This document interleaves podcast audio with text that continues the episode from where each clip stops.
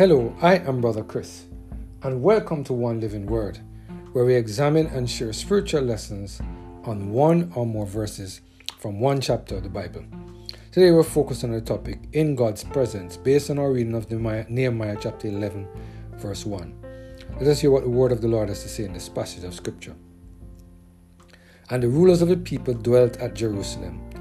The rest of the people also cast lots to bring one of ten to dwell in Jerusalem, the holy city, and nine parts to dwell in other cities.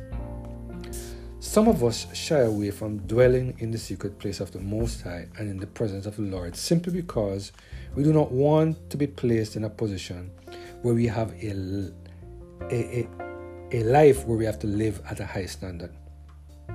Many of us prefer to live in a place where we can do as we please because we don't want to be made accountable.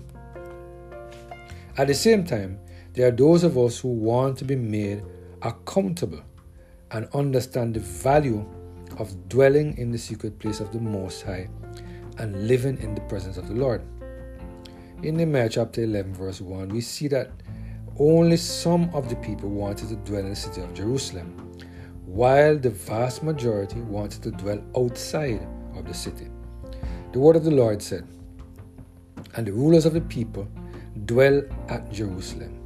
The rest of the people also cast lots to bring one of ten to dwell in Jerusalem, the holy city, and nine parts to dwell in other cities. It is so interesting that so many of us Christians do not prefer to live up to the high standards that God has set for us. There are so many of us who refuse to live in accordance with the will of God. We prefer to blend in to the crowd than to be a peculiar people.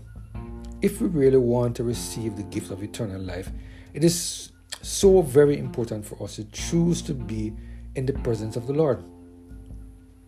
For in His presence there is fullness of joy in his presence, we receive protection from the fiery darts of the wicked one. Matthew Henry, in his commentary on this passage of scripture, he said the following By what means was it replenished? 1. The rulers dwelt there. Verse 1. That was the proper place for them to reside in, because there were set the thrones of judgment, and thither, in all difficult matters, the people resorted with their last appeal.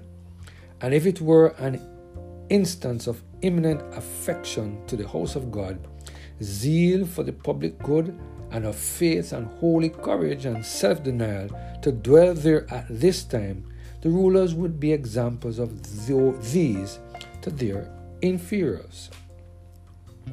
Their dwelling there would invite and encourage others to dwell there too. Magnets, magnets, the mighty are magnetic. When great men choose the holy city for their habitation, for example, brings holiness into reputation, and their zeal will provoke very many. Number two, there were some that willingly offered themselves to dwell at Jerusalem, notably foregoing their own secular interests for the public affair. It is upon record to their harbor that when others were shy of venturing upon difficulties, loss, and danger, they sought the good of Jerusalem because of the house of the Lord their God. Those shall prosper that thus love Zion. It is said, the people blessed them. They praised them. They prayed for them. They praised God for them. Many that do not appeal forward themselves for the public good will yet give a good word to those that do. God and men will bless those that are public blessings, which should encourage us to be zealous in doing good. Number three, they, finding that yet there was room, concluded upon a review of their whole body to bring one intent to dwell in Jerusalem. Who they should be was determined by Lot. The disposal whereof all knew was of the Lord. This would prevent strife and would be a great satisfaction to those on whom the lot fell to dwell in Jerusalem, that they plainly saw God appointing the bonds of their habitation. They observed the proportion of one in ten, as we may suppose, to bring the balance between the city and country to a just and equal poise. So it seems to refer to the ancient rule of giving tenth to God. And what is given to the holy city, he reckoned given to himself. End of quote. I pray that we will continue to allow the Holy Spirit to take full control of every single area of our lives so that we will choose to be in the presence of the Lord where there is fullness of joy.